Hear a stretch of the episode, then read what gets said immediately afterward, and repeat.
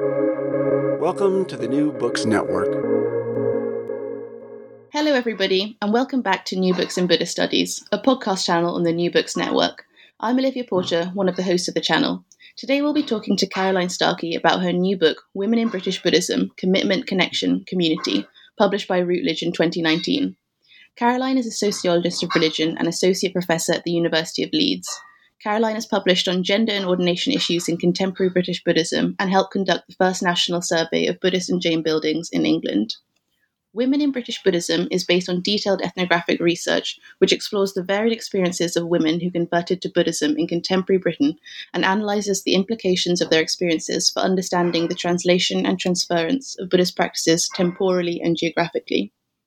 Caroline examines how women initially engage with Buddhist groups, their perspectives on religious discipline, and their relationships to ideas of gender equality and feminism. Whilst the recent study of Buddhism outside Asia has tended to emphasize the transnational and the global, this book decenters this, highlighting the significance of locality and immediate community in contemporary women's faith practices.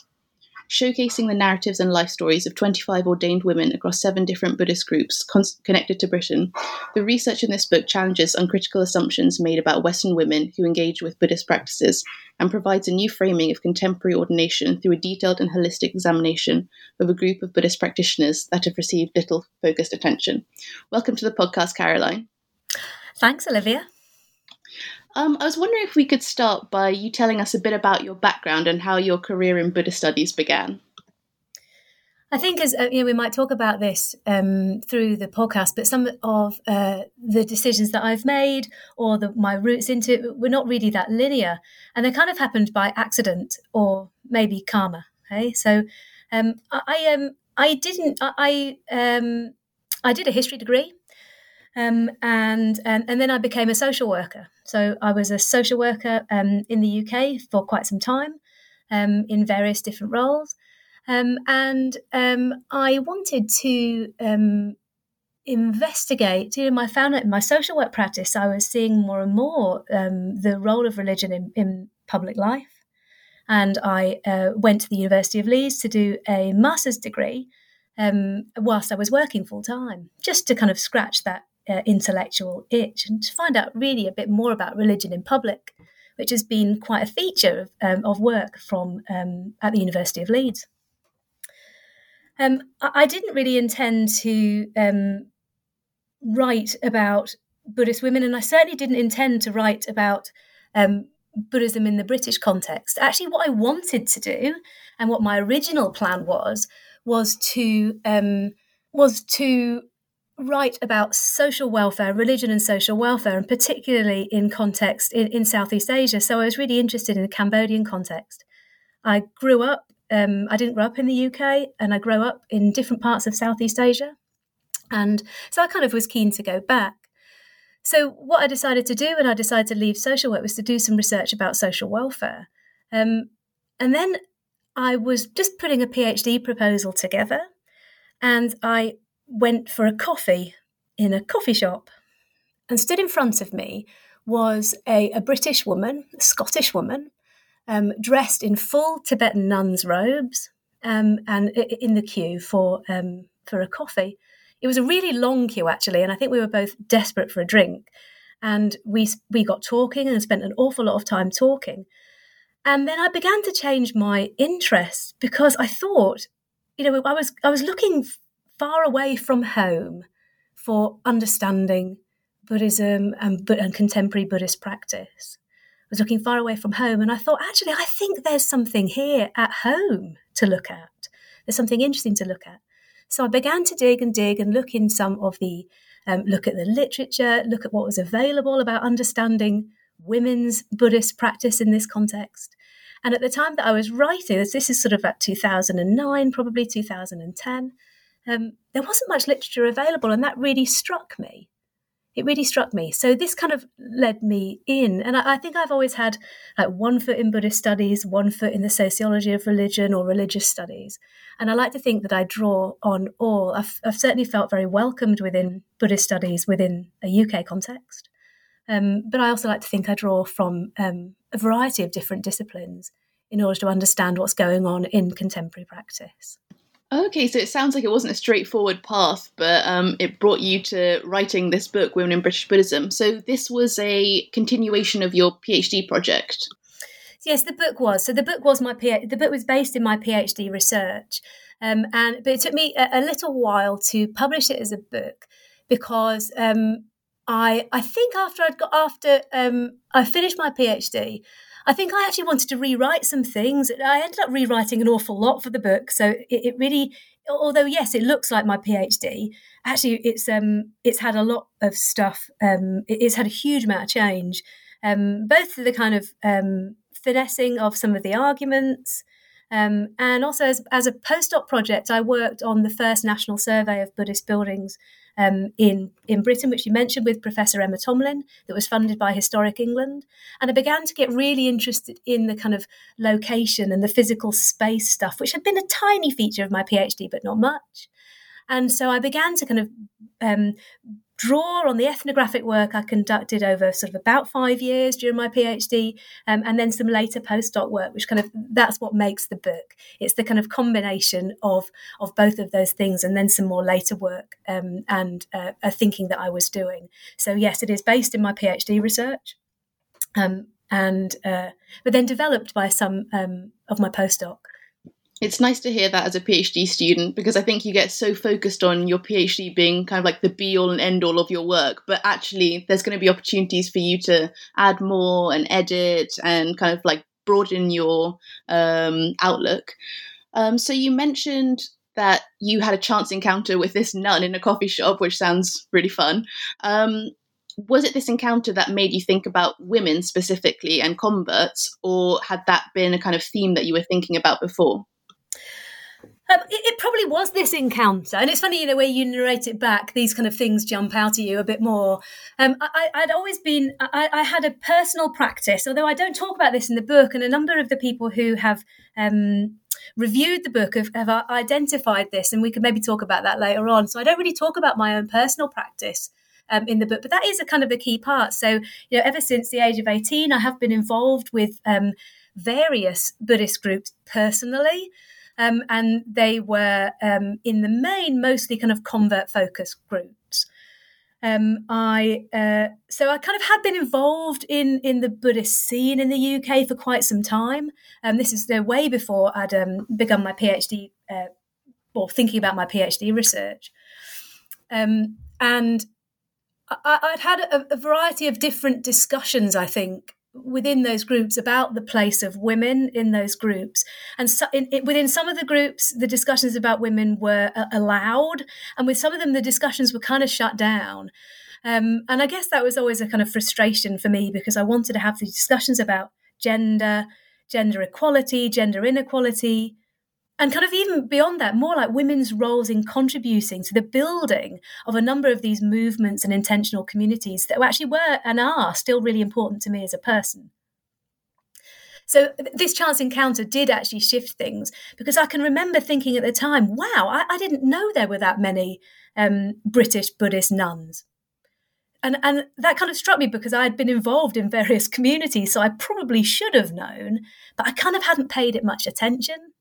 And then I really, looking in the literature, I realized that it, no one had really paid it that much attention. There had been some fantastic studies that had been done before. So I'm not saying this hadn't been looked at at all, but there had been some fantastic studies before, which I drew and, and draw really heavily on in um, in my PhD, in my uh, in my book, and in my PhD research.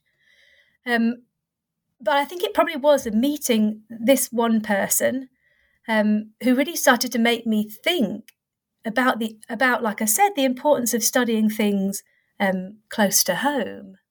My PhD supervisor was uh, Professor Kim Knott, or one of them was Professor Kim Knott, and she's always been um, keen in her work to look at ideas of locality. And she founded, um, or was pretty central in uh, the founding of the Community Religions Project here at the University of Leeds, which has been always interested in religion close at hand. And I think I was really shaped by those kinds um, those kinds of things in in in, in just wanting to look at what was going on on my doorstep, not just wanting to see Buddhism um, as outside of the UK, but actually thinking about Buddhism being studied in Britain and in the UK is actually just as important as studying it elsewhere. I mean, it's a bit more rainy. So there were certainly some points during my PhD study and during subsequent research that I really wished I had been in Thailand or been in Cambodia researching. You know, when it's pouring with rain, it's four o'clock in the morning, you're driving down the M1 trying to find some kind of Buddhist monastery that's in the middle of the nowhere and it's dumping with rain and you're freezing cold and you're really kind of regretting your life choices um, in terms of where you study. And you're really kind of starting to think, I wish I'd chosen a warmer climate or chosen somewhere that's slightly more exotic and, um, than uh, Hemel Hempstead. But I think there's so much mileage, and I really want to encourage uh, people to look at Buddhism and look at the importance of studying Buddhism close to home, um, and and how much value we can get from that as scholars. That's really interesting. Yeah, I definitely found some of the accounts in the book of nuns going to Tesco and the pouring rain really interesting and funny. Um, just because like it's not something that you, yeah, it's really good.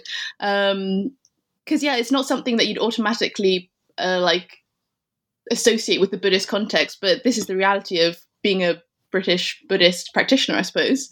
Absolutely, um, absolutely. I mean, you've really got to. Um, I, I'm I'm so keen on the mundane stuff. Like, I really like that um, you know, the difficulties of wearing robes when it's absolutely chucking with rain, and what happens when the robes just soak up all the water, and you know, what happens when you go to Tesco's, or what happens when you're kind of talking, you're trying to sort out a bill on the phone and they can't make sense of your Buddhist name.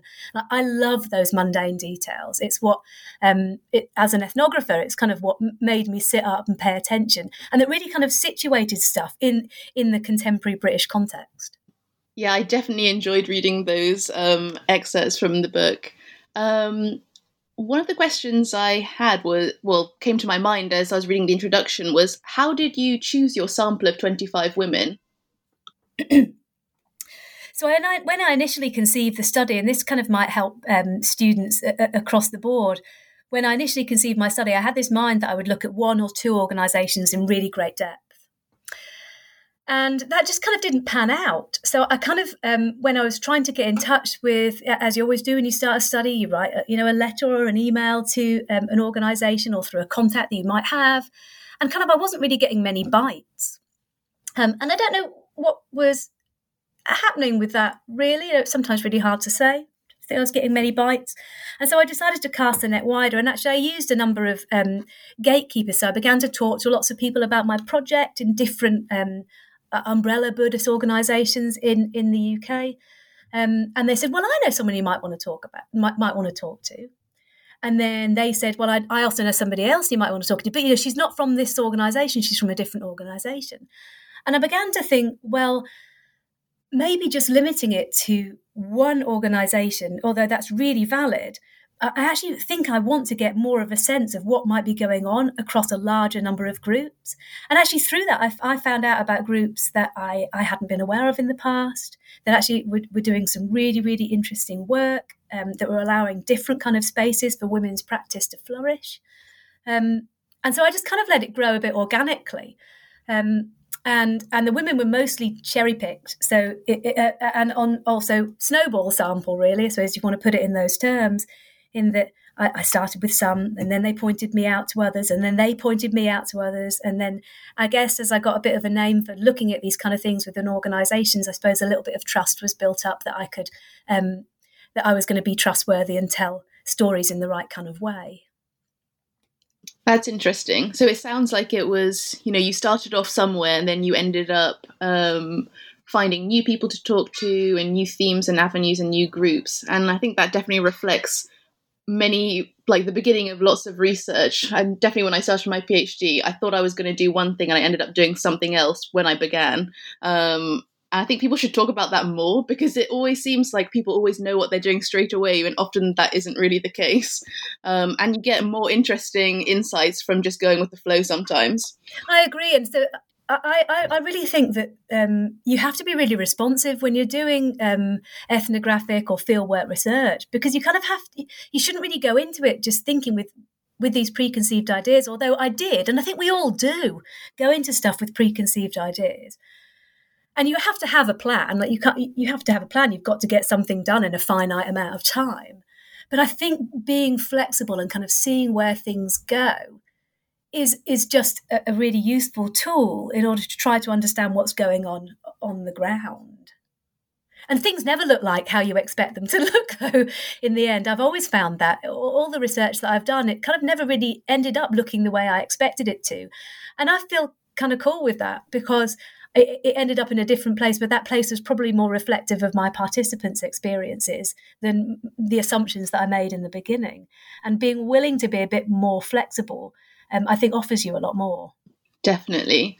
Um, and speaking of ethnography, in chapter one, it launches us immediately into an ethnographic account, which I really enjoyed. And it's an account of the Dharma talk um, by Venerable Kanda, a bhikkhuni who you describe as on a homecoming mission to establish the first Theravada bhikkhuni monastery in the UK. Um, why? Could you tell us a bit more about that, firstly? And also, why did you start with this event? So for me, starting with this event is um, is important because what this event kind of encapsulate encapsulated, I think, is some of the tensions within um, Buddhist movements, contemporary Buddhist movements in relation to gender.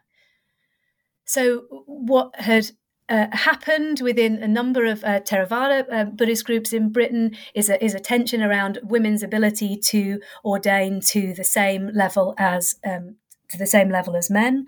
And this has caused a number of tensions within particular communities.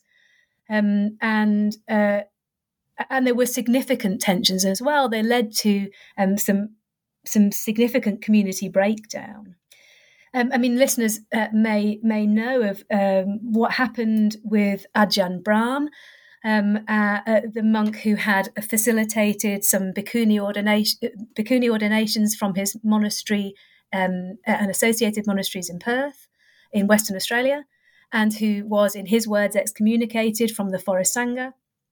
Um, and um, Venerable Chanda, um, who is um, was sent or given the opportunity to come to Britain to establish the first um, Bhikkhuni um, monastery uh, training centre um, in in the British context, and she is a disciple of Ajahn Brahm.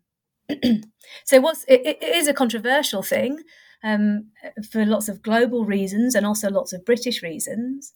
But I started with this, I think, um, because I didn't study that that particular organisation, the Anukampa Bhikkhuni project, that came after I'd done my research. But I was trying to bring um, things a bit up to date. But more often than, but in fairness, the the example starting with that was just me trying to show of these tiny little things. So this was a, one small talk. I think there might have been about, I don't know, maximum 50 people there. And she was giving what I think might have been one of her first talks on British soil. It's tiny, it made no ripples in terms of kind of academic understanding. It made no ripples in terms of, um, you know, social media attention. But it was a tiny thing of, of, of this female nun, of this bhikkhuni, giving a a, a Dhamma talk um, to a small group of people in a very localized Buddhist center in Manchester, kind of establishing women's practice and the centrality of women's practice to um, Buddhist movements in this country. But also, it kind of allowed me to um, talk about the controversies around female ordination really early on.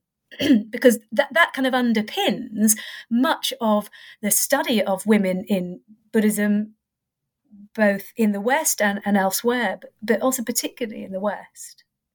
And one of the things I was trying to do in the book is, is so even though I've kind of situated that early on, I'm trying to kind of chat trouble and challenge the idea that it's just all about fighting for gender equality because in many of my participants' experiences that kind of wasn't the case you know their their attention to community their attention to practice their discipleship really to their teachers is really central in the kind of things that they're doing um, so I kind of wanted to trouble and push against the um, some of the assumptions that's come out of some kind of liberal Western feminist thinking that um, posits um, Western women as always kind of troubling the hierarchy because I didn't find that particularly. So I kind of thought it was a good vignette to start with um, because it allowed me to to explore really early on um, some of the tensions and some of the issues.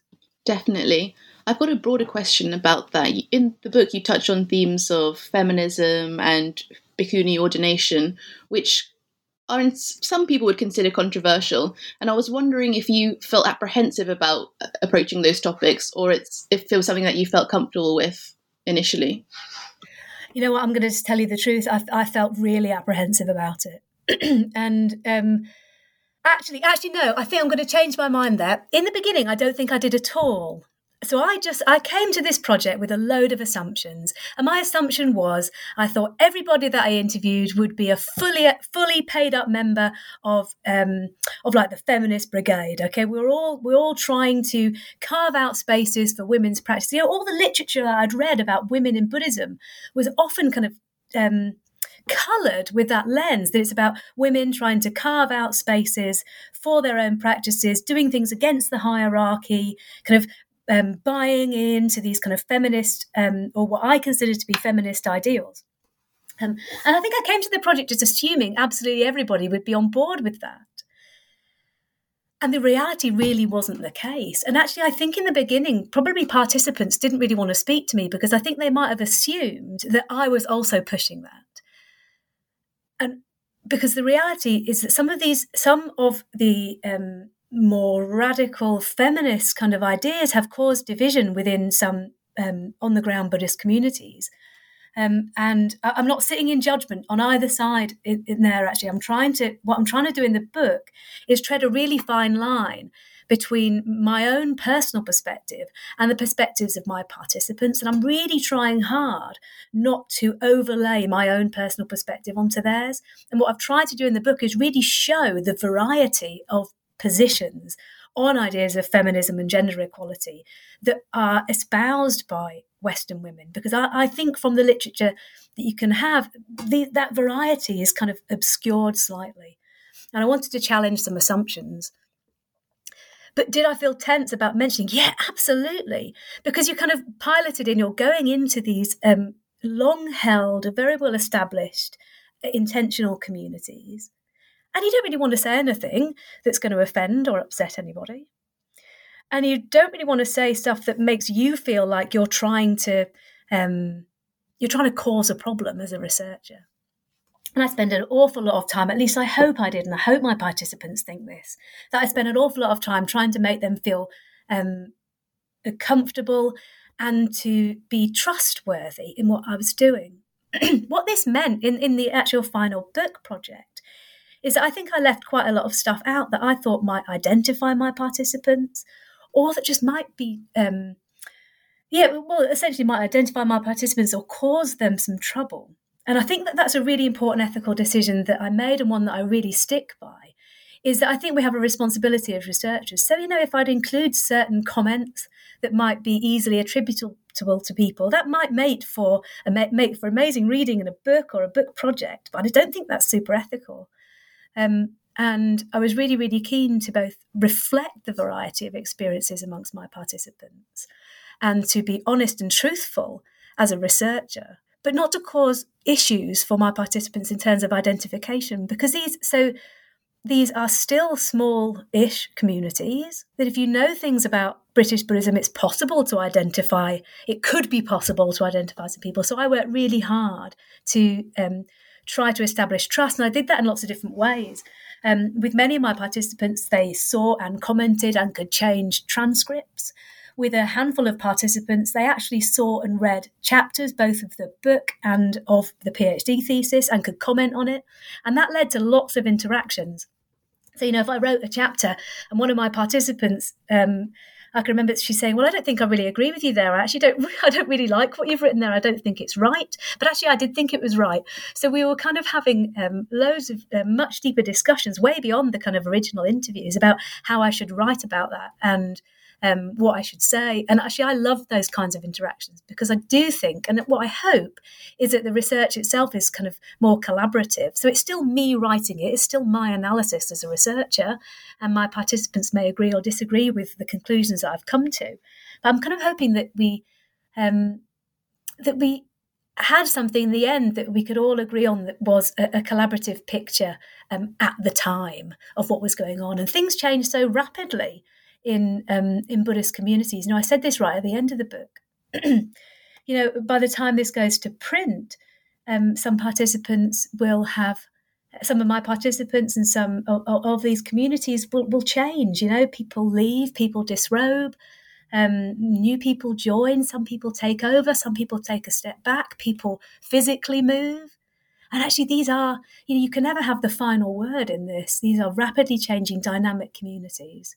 And what I wanted to get across in the book is the importance of women's roles in establishing, building, maintaining these communities. Because so often in our histories, um, or so in my opinion, so often in our histories of um, Buddhist communities and development, um, particularly in the UK, but also elsewhere, women's stories, women's engagement with um, establishing communities and setting things up is often just just maybe overlooks too strong, but is um, just seem to be to just seem to play second fiddle to men's stories and men's histories.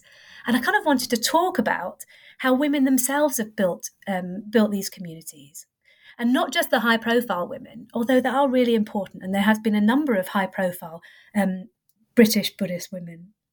But I wanted to talk about the what I call in the book the rank and file women. I'm not even sure if that's the right term, but that's the book that I use in the book actually some of the ordinary members who might not go down necessarily um, in uh, in the history books, but their stories should be, and their stories are really important. And both the kind of stories of their Buddhist achievement is important, but also their kind of mundane stories of living and the hardship of life. You know, the ones I liked the best were often the stories of um, of women when they started the communities in the kind of 60s and 70s and the real hardship that some of them went through to get these fantastic buildings up and running to the state they are now. And I didn't want those stories to be lost.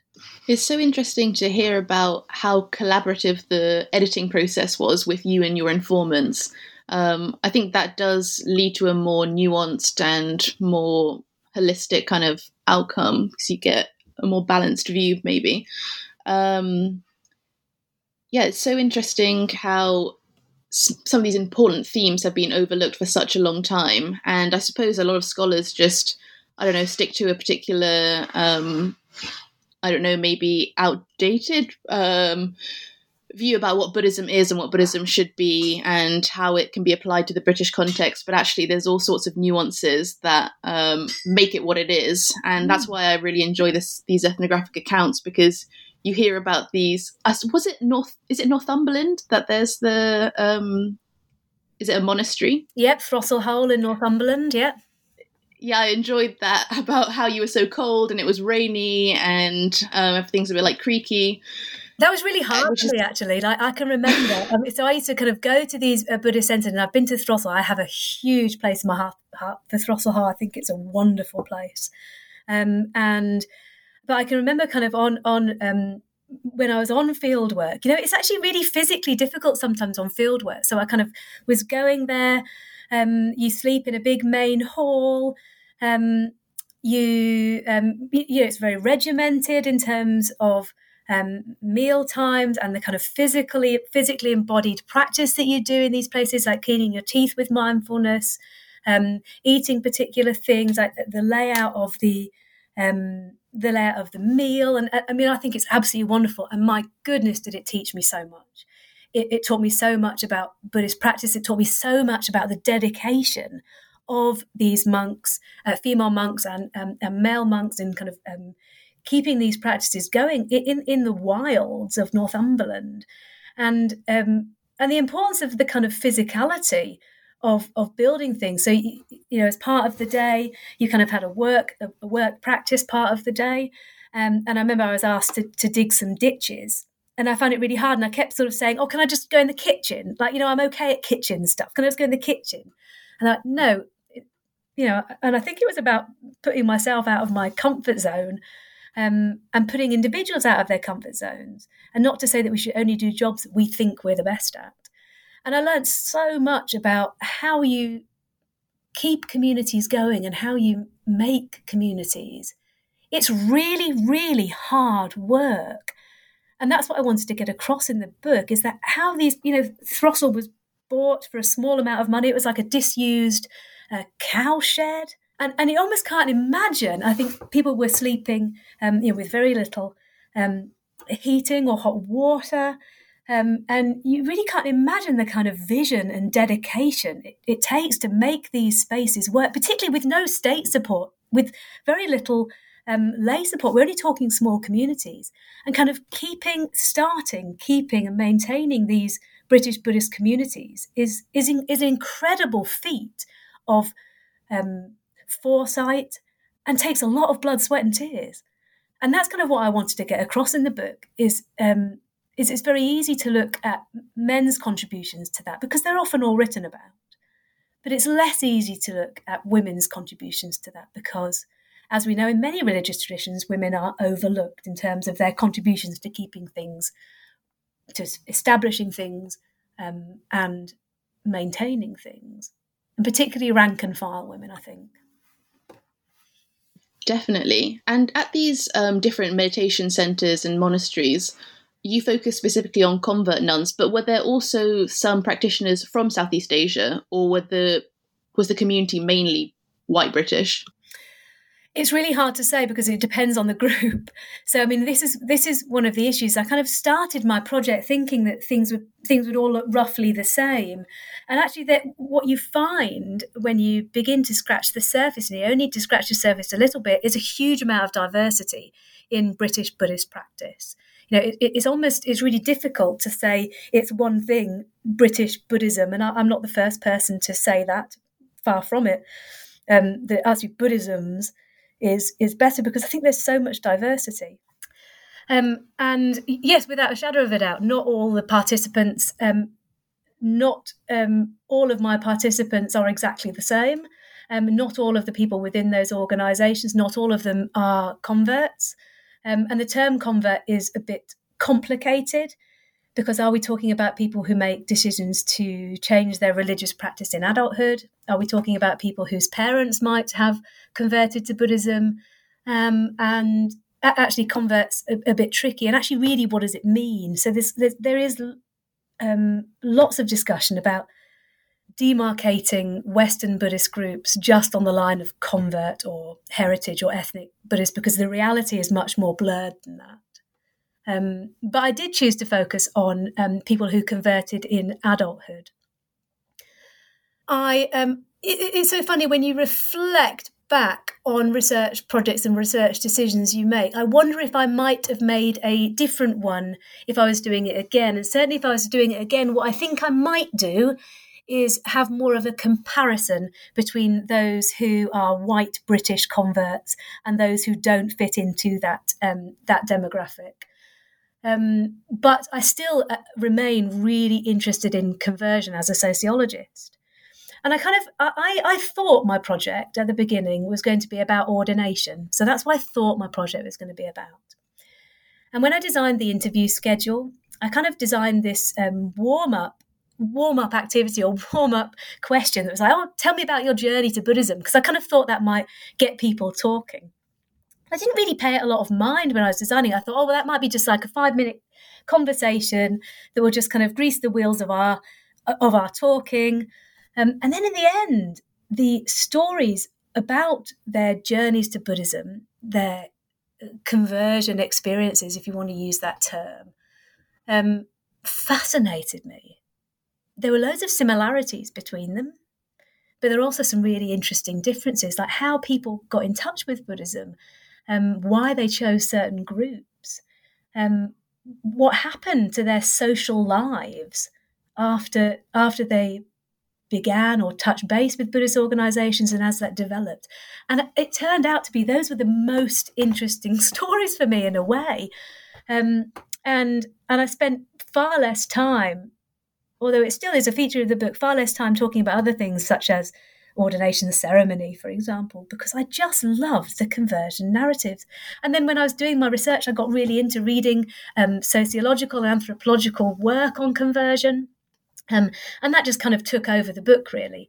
Um, and I, I still do, I still think there is so much mileage in looking at uh, convert stories, particularly as they change generationally. And I think we see such a vast change now um, in in British Buddhist practice and perhaps elsewhere too, between um, from the kind of 50s, 60s, 70s, the kind of uh, hippie vibe, um, to now where Buddhism is, is really much more mainstream in the in the British context. I mean, you can buy a statue of the Buddha in Sainsbury's or Homebase or Bargain Madness. I mean, you, you can everywhere. Mindfulness is so ubiquitous. The kind of ideas of Buddhism are so much more ubiquitous. You've got so much access on the internet to all this stuff. And I was talking to women who had become interested in Buddhism in the 60s, where they could they just had one local library and they found one book on Buddhism and if they wanted to start a meditation group, they had to do it themselves.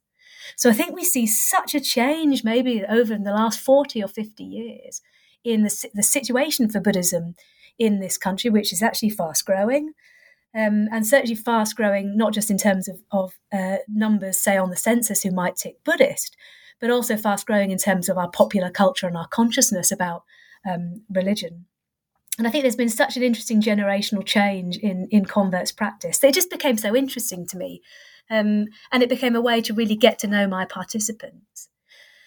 I think also the truth is, and I don't really talk about this in the book that much, and this this could be a flaw of the book, and I'm happy to explore those kind of flaws and what I do differently. And I've since written some methodological um, pieces about my own positionality, and I don't really talk about it much in the book.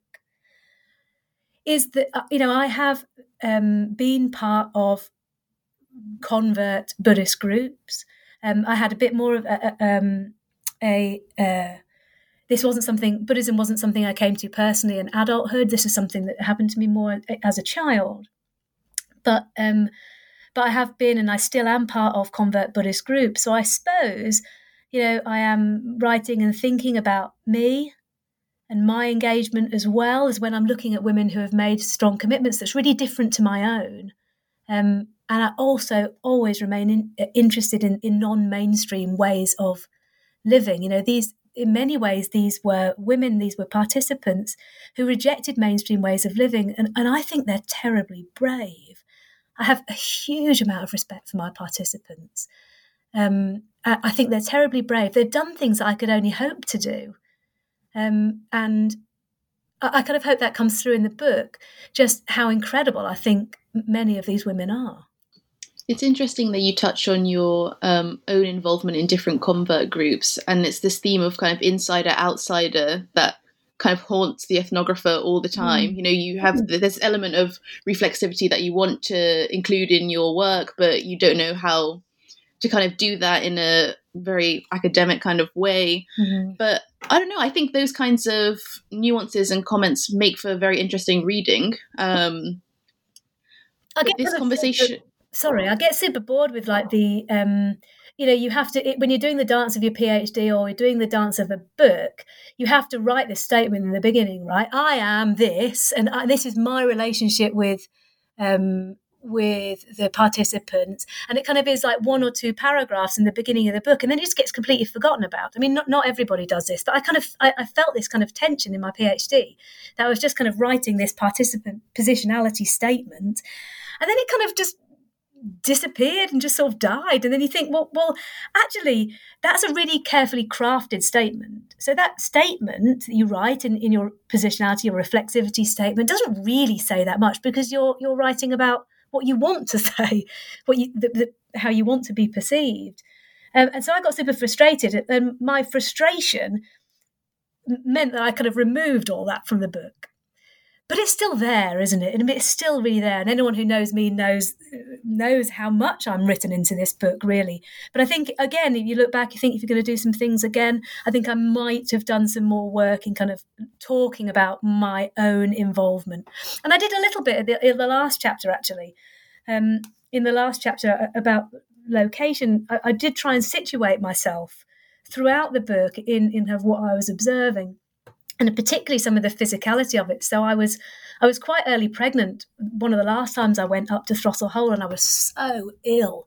I was so so ill, um, and I had a baby who had really kind of clung on to clung on to life. It hadn't been that straightforward, um, and I remember that. I, I was walking around, walking around with one of the um, female monks there, who I got on really well with, and we were looking at the, the pet cemetery and the pet graves, um, because outside Throssel they have that and I had to stop because I was actually probably going to be sick, and um, and I have written about this, and uh, and that's what made me pause to see the, the pet graves and what made me pause to think about okay so what are these untold stories? Like who are these pets? Who owned them? And why are they here in this in this cemetery in the wilds of northumberland?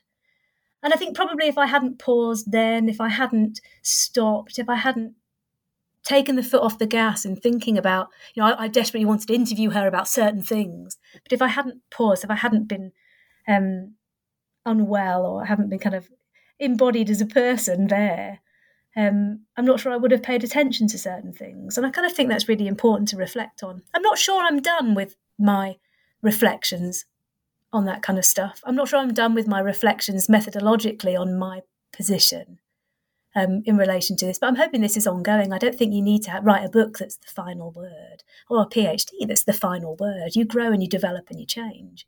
Definitely. Um, one of the themes that you explore throughout the book, I think, is this kind of narrative within um, these. Well, the word convert we we're not sure on, but I'll just use it for the ease of um, asking about it. The the convert nuns. Um, this theme of class and how white um, converts are kind of usually considered middle class and highly educated. and I wanted to ask you about that and how do you think this designation shaped how they engaged with Buddhism and how they made contact with Buddhist groups? I think that's such an interesting question, and I'm not sure I entirely know the answer to it. But I think it's really, really important to think about. And actually, this kind of is a feature of some future research I'm hoping to do in relation to class and um, and British Buddhism because I think if you if you if you just have a passable um, understanding of the literature on Western Buddhists, often it, it, comes up with that sort of fairly familiar trope. This is they're white, middle class, highly educated. And to a certain extent, my participants do reflect that. Um, and participants in some convert movements do reflect that. But it's not the only picture. How do I think it shaped their engagement with Buddhism? I suspect there's cultural cachet um, in their highly educated um, middle class status, and not all were like that. So I'm just I'm very conscious of not kind of lumping everyone in together. In um, in the ability to kind of take a non-mainstream way of living, you know, I, think you often have to be quite secure economically, socially, politically in order to do that? I mean, maybe not. I, I, think this is such a such an interesting question, and I'm struggling to answer it clearly because I think there needs to be loads more thinking about it in terms of class. Because just saying that all Buddhists in, in Britain, now even all convert Buddhists in Britain are middle class is wrong. Just saying that they're all white is wrong, um, and but there has been some dominant narratives that have shaped the way academics have seen things and also shaped the way some Buddhist groups have approached things. So I think we've got way more, way more thinking to do, um, way more uh, research, way more uh, contemplating, way more listening to do um, about Buddhists, to Buddhists who don't fit that mold. Um, and uh, and uh, this is kind of what I'm hoping to um, to look at in the future as well. Well, I'm looking forward to that research. Um, one of the themes I have to ask you about is the topic of celibacy. So mm. you hmm. mentioned that some of the nuns um, live a celibate lifestyle, while some of them are still married or um, continue on with other relations, and even some of them uh, got into new relationships after they'd converted or become practitioners. I was wondering if you could tell us a bit about this kind of diversity in practices. Absolutely. I mean, it's really, really diverse.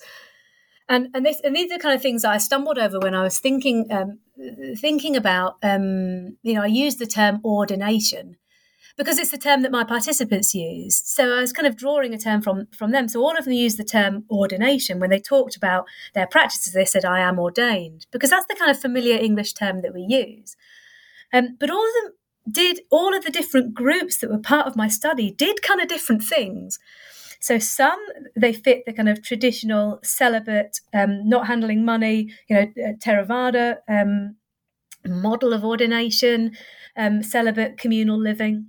Um, some might have wanted to do that. So those who are kind of part of uh, some Tibetan groups, some might want to do that, but um, they didn't have a monastery of their particular tradition, so they had to live um, uh, you know, in, in, kind of household ways, but tried to mix their ordination up.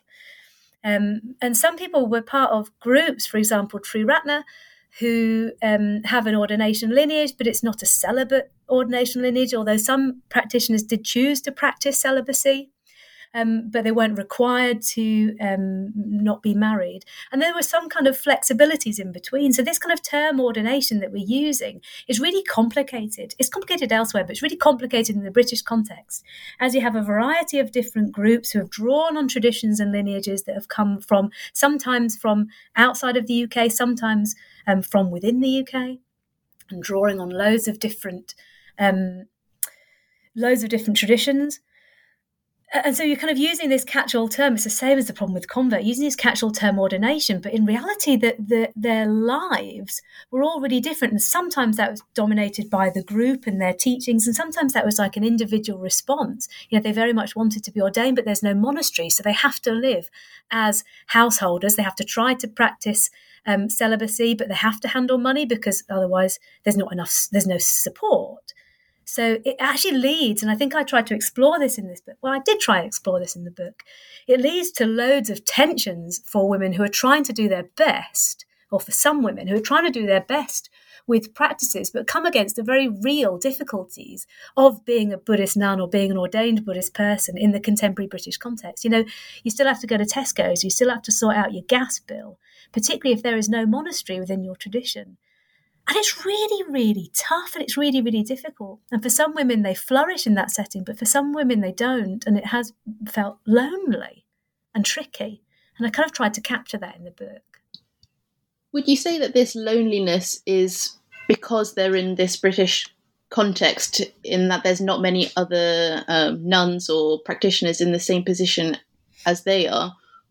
Or is it just the loneliness of starting a new life that's very different from the one that you'd been leading before? I kind of think it's both. So with, with within some of the groups, within some of the traditions that I spent time with, that actually they're really, really they're really well established. They're really well set up. They have lo- they have loads of support networks for people. The ordination is is kind of clear. They're set up in monasteries. They're well established. Okay, that's not to say there aren't problems because in any kind of intentional community, in any community, there are problems. or issues for individuals or issues for groups of people. But for those women who um, maybe didn't have those kinds of established support networks, the loneliness comes, I think, from trying to do something different. The loneliness comes because sometimes Buddhist practice is really hard, and a nun's life, uh, um, um, Buddhist monastic life, is really quite hard, and particularly without any financial support, because some of them do this with no financial support. And that's really, really hard. Um, some of the loneliness comes from, uh, as it was reported to me, is that some lay Buddhists, uh, some lay Buddhists might not have, particularly those from uh, other convert groups, might not understand the nun's life enough, and so might not provide enough support. Um, and some of them felt that they um, didn't always have such a deep understanding that might have been in an Asian context about their life choices and about the value of, of being a monastic or the value of being an ordained person. And they certainly weren't criticizing lay communities, but they're saying it's kind of a different social and cultural um, context within which they're trying to practice. And for some of them, their teachers were outside of the UK, so they were kind of ordained in um, they were, might have been ordained outside of the UK and uh, they come back to practice at home. And for someone that was kind of lonely without their teacher, that teacher relationship was really important for many women. And it can be quite lonely. And, it, you know, living a non mainstream lifestyle for many people um, is really tricky. It's really tricky to be the only Buddhist nun in your village. It's really tricky. Um, and I guess that's why I think about the bravery, because it's not just the bravery of starting these communities, it's the bravery of keeping them going. Um, and, and, I think many of the women that I spoke to were terribly brave. I, I, called them pioneers, and, and indeed they were. And that's not just those in the kind of 60s and 70s, it's now. Um, and they really are at the forefront of um, really trying to establish Buddhist practices in this country. Um, and, and it takes a lot of bravery, it takes a lot of guts. Definitely. Um, when thinking about these themes, I can't help but consider it in terms of some comparative uh, way. And I think about the the newness of of these different movements for women in the UK and how that is obviously very difficult. They're the only people doing it around them, and they feel like they might be very alone. But when I think about the Asian context, I think maybe it's just a very human feeling, even mm. though there might be an established uh, monastic community or nunnery, um, say in Thailand or Burma, wherever.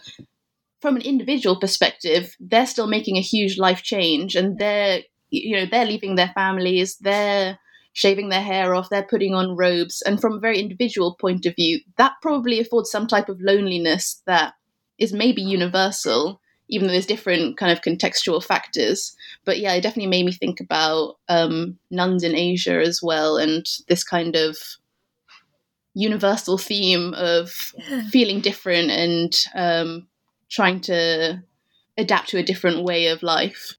Absolutely, and I, I, kind of wouldn't want to put across the, the picture that what we're having here are a load of women who are lonely, um, because that isn't really the case.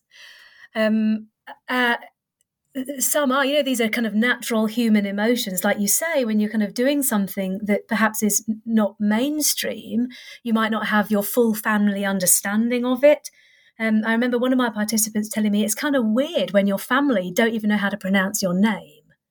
You know, you take you take on an ordained a Pali or Sanskrit name. It's kind of weird when your family don't know how to pronounce it, and there is a kind of loneliness there's also an extreme bliss as well in really kind of being true to oneself and, and living life in the way that um, you truly want to live it.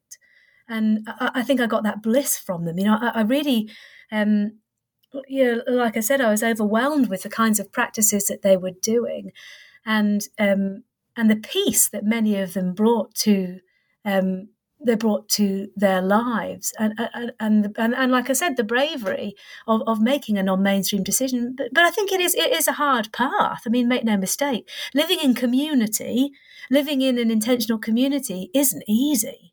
It isn't easy even when it's working but if it's starting to fall apart with issues in relation to gender equality it's even worse. And particularly when people um, when women or indeed men have made very, very strong commitments to certain communities. When um, when their ideals aren't realised, uh, and this has happened in relation to gender equality, it's a really tough time. Um, it's a really tough time. If you have committed since the age of 18 or 19 or 20 or something to a particular way of practicing or being, and then after 15 years you're really starting to question it, um, it's really tough. I think it's really tough mentally. Um, and so there's loads of things going on for women trying to keep their practices going, even those within established communities, like you say. Definitely, it's interesting that you mentioned the um, the Pali and Sanskrit names and families not being able to pronounce them. You also mentioned how some of the um, women, when they go and visit their families who aren't so accustomed with this type of lifestyle, um, they wear wigs or they put on their mm. civilian clothes. Could you tell us a bit more about that? I found that really interesting. Now, I don't know if that's an adaptation that's used um, elsewhere in the Buddhist world. You know, it may well be. I wouldn't want to say that that's just something that's happening in Britain. But these are just one of those, uh, when I was talking about kind of how practices might be adapted. Um, and some of my participants were saying to me, you know, when you shave your head, um, in, in, terms of you know, taking ordination and you're shaving your head and you're making this kind of physical dress and body changes, um, it's different for men because actually a, a, man can just put a jumper on and walk around a town centre with a shaved head and no one really pays him any mind.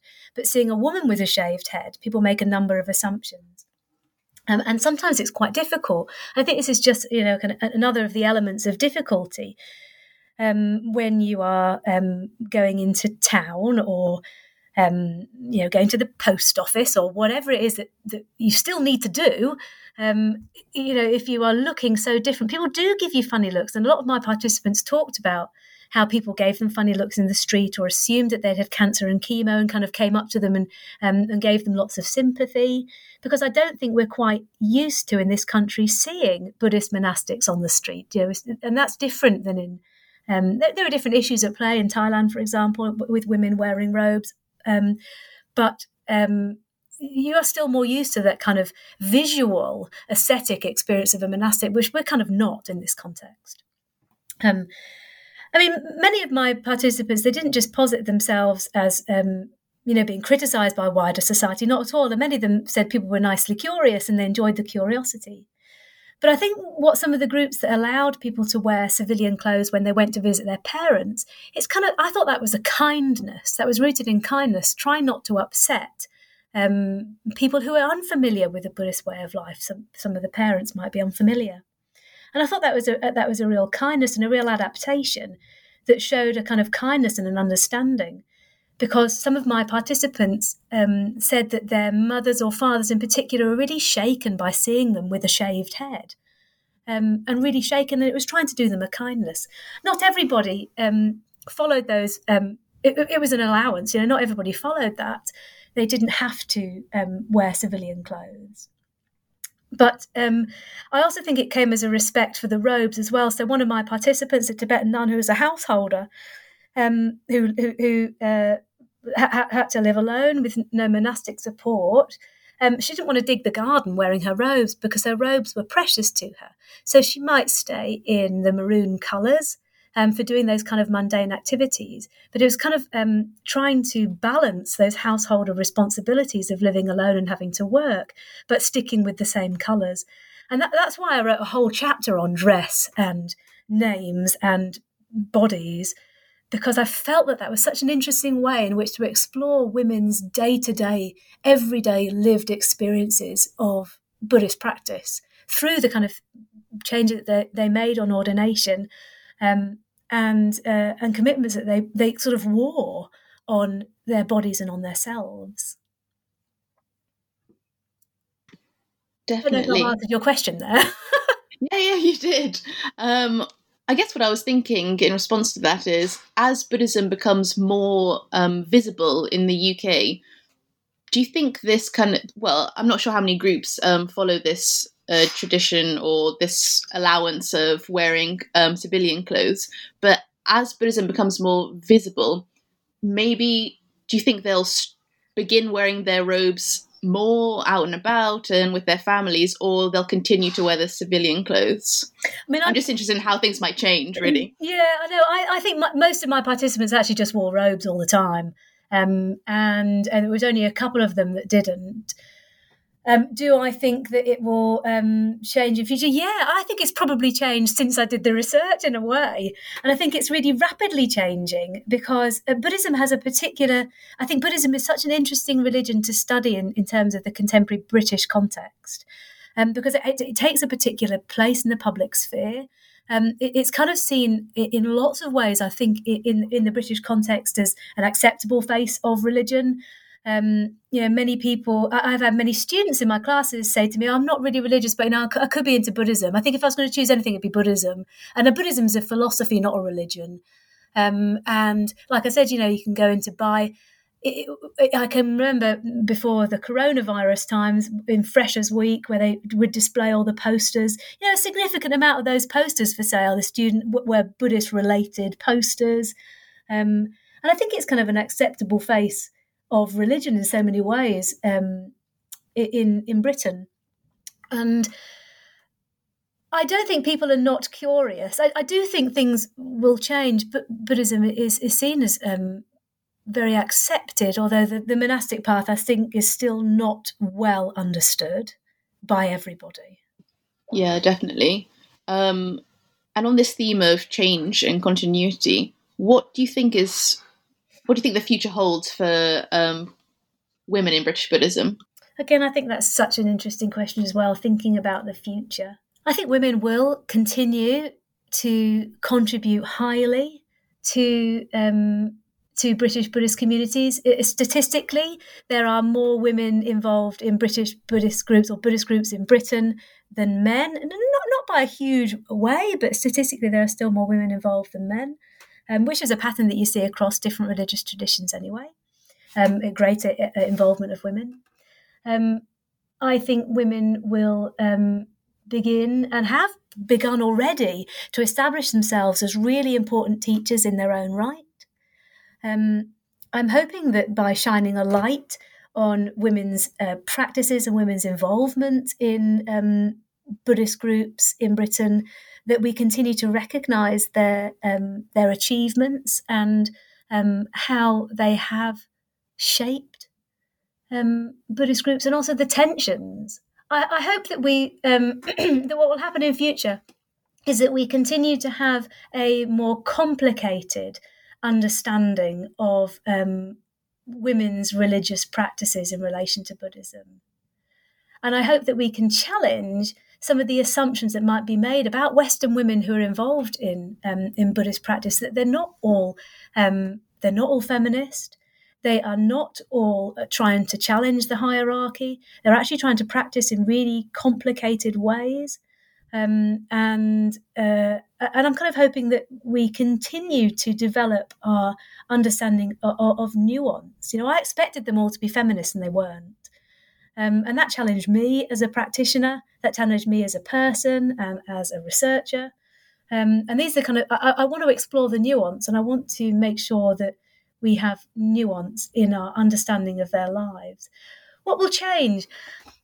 I hope that women will get more supported in a way in whatever it is that they want to do, in whatever organisation they want to um, be engaged with. Um, I'm hoping that an understanding of their different experiences um, and, and, what they bring to Buddhist practice will be increasingly accepted. You know, as these generations age, and one of the things I talked about in the book but didn't go into much detail of was changes around menopause and some of my participants were talking about how you know they'd begun Buddhist practice as um, as sort of young um, young women, um, and as they are aging and their needs differ. So you know the, um, some of my participants were talking about some personality changes that might happen around menopause. And some of the difficulties, the kind of discomfort that you might feel in, in a physical way around menopause. Um, they were having to kind of adjust their practices. In the beginning, for example, they were talk. A couple of my participants were talking about what happens during menstruation and actually how really difficult it is to um, sit in meditation when you're having a really heavy period or where, when you are um, having suffering from bad period pains. Actually, they talked about how they sort of just battled through that and just kind of were kind of fairly stoic throughout that. And now, as they're aging, they're thinking about how it's not necessarily important just to kind of battle through the menopause, but actually it's maybe important to kind of adjust practice and for people to recognize in wider communities some of the changes that affect women. Um, and and I really like that. I think that's a kind of maturing of a community recognizing the different needs of different people, and that's not just women; that's all different people. Um, and I, I, kind of think we will continue to see this um, maturing of communities and the sub- and subsequent changes. That's a really interesting theme to consider. I know in the Southeast Asian context, um, when women have gone through their menopause, there are specific meditation and kind of temple sleeping rituals that they engage in. But mm. I don't know anything about when they're going through the process itself. So that sounds really interesting. Yeah, I'm um, hoping that we're allowed to, you know, now we're allowed to uh, explore these kinds of issues and that women feel comfortable exploring these kind of issues because it's still really taboo, the menopause. Definitely. Um, I'm just conscious that we've been talking for about an hour, so maybe we should wind wind up the conversation. Um, but I'll ask a final question, which is, what are you working on next? Okay, so um, I, I, will always remain interested in gender. That that that's a, a primary interest of mine. Um, but I um, have recently um, very kindly been awarded a British Sociological Association uh, Study of Religion, uh, Sociology of Religion Study Group uh, grant, SOCREL Study Group grant. It's a seed corn grant. And I'm looking at um, exploring the uh, contours of the sacred and the secular in um, contemporary British Buddhism. What that means is that I'm um, I want to look at this from two angles. So I want to look at uh, introductory retreats in British Buddhist centres and also so called secular retreats in British Buddhist centres. But I also want to look at um, magic, protection, and healing in um, in British Buddhist communities. I think so often um, the assumptions that we make about uh, Buddhism in the West is that it's rational, it's scientific, um, it, it's kind of removed all the supernatural elements. That isn't my experience of practice. It's not my experience as a practitioner. It's actually not the practices that I like as a practitioner.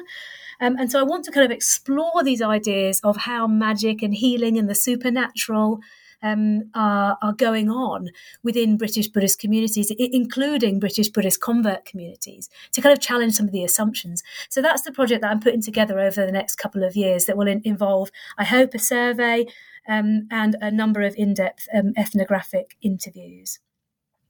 Um, I'm also really hoping to um, start to build up a little network of other people interested in um, studying uh, Buddhism in Britain um, that's part of this larger grant, this this smaller grant that I've got, um, and that might develop into some larger grants um, for us to work on collaboratively because I absolutely love collaborative work.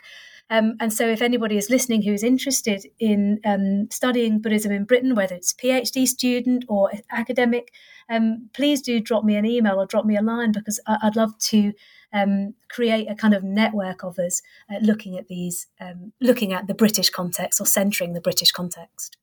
That sounds great. And it sounds like there's some good research opportunities for potential PhD students and researchers out there. Oh, there's tons. Um, there's absolutely tons. That's great. Um, thank you so much, Caroline. It's been such an interesting talk, uh, conversation. I've learned so much. Um, it's been really nice to talk to you.